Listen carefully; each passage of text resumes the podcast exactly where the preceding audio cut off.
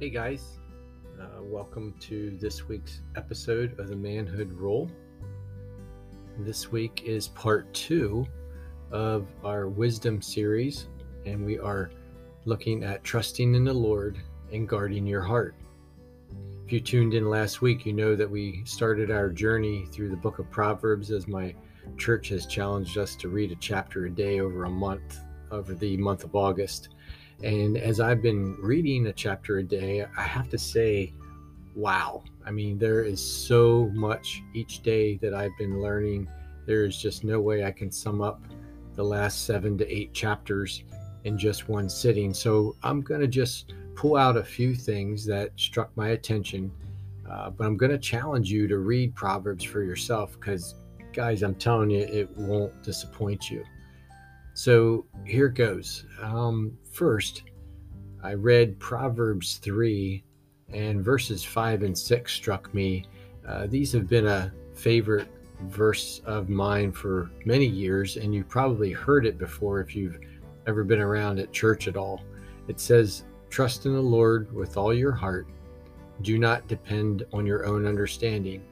Seek his will in all you do, and he will show you which path to take.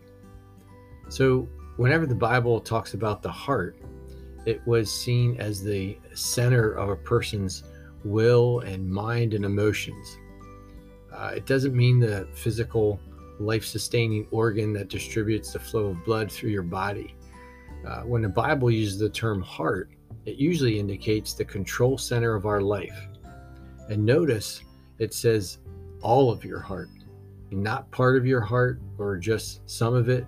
When you want to give a little, it's all of your heart. That means there's no room for anyone or anything else. And Solomon pushes us even further down the path of faith by adding, and do not depend on your own understanding.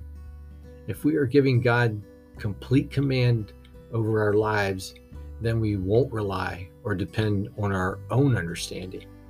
We will trust in Him for everything and not try to figure things out just on our own or try to make things work on our own.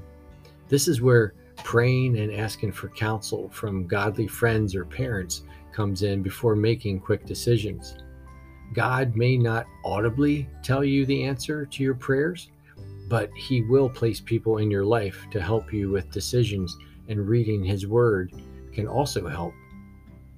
There are times I have to say that I've been struggling with a, a certain person or a certain problem in my life, and I'll happen to be reading something in the Bible, and suddenly, wham! I mean, like it hits me, and something I read just answers what I've been questioning all that time.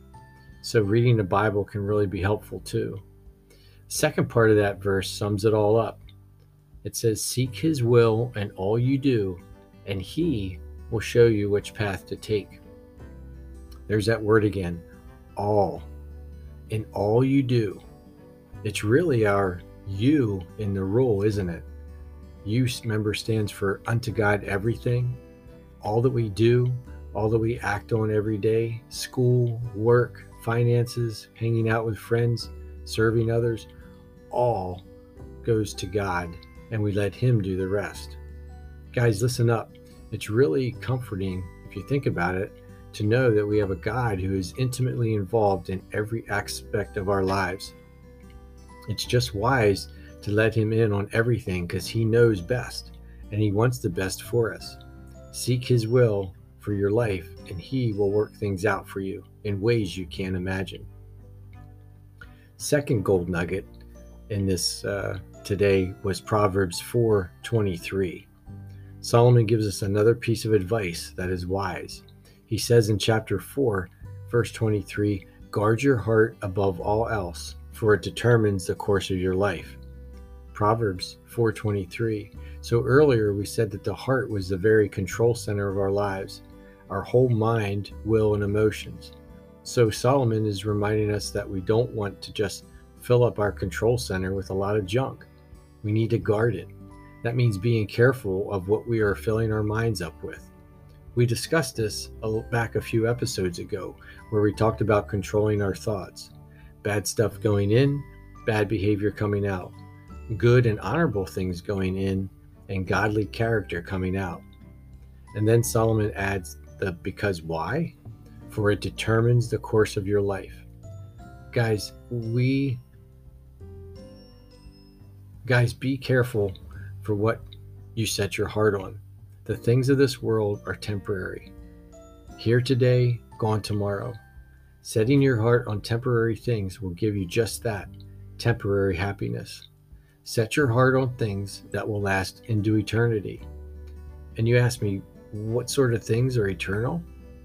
How about relationships with family and friends? Your relationship with your Creator? Doing good deeds for someone? Loving someone who needs loved? Giving hope to someone that has little of that?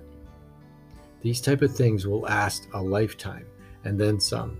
Jesus said it best when he said, don't store up treasures here on earth where moths eat them and rust destroys them, and where thieves break in and steal. Store your treasures in heaven where moths and rust cannot destroy, and thieves do not break in and steal. Wherever your treasure is, there the desires of your heart will also be. That's in Matthew 6 19 through 21. So, to sum it up, our hearts are the very essence of ourselves, and we are challenged to trust God with all of it. And by doing so, He will show us which path to take, which is always the right one. Second, these hearts of ours are worth guarding or protecting them. Careful what you set your heart on temporal things or eternal things. Which is it going to be? I hope you choose those things that will last forever. And so, guys, if you uh, are reading this blog, I'll leave a link there to read Proverbs 3 and Proverbs 4. If you're just listening to the podcast today, I challenge you to, to go to the Bible and read those chapters in Proverbs. They're really good. And thanks for reading the blog or listening. And don't forget to share this with someone you know. Ask them to sign up on my website to receive these each time they come out. Remember, it's www.manhoodrule.com. Thanks, and I'll see you next time.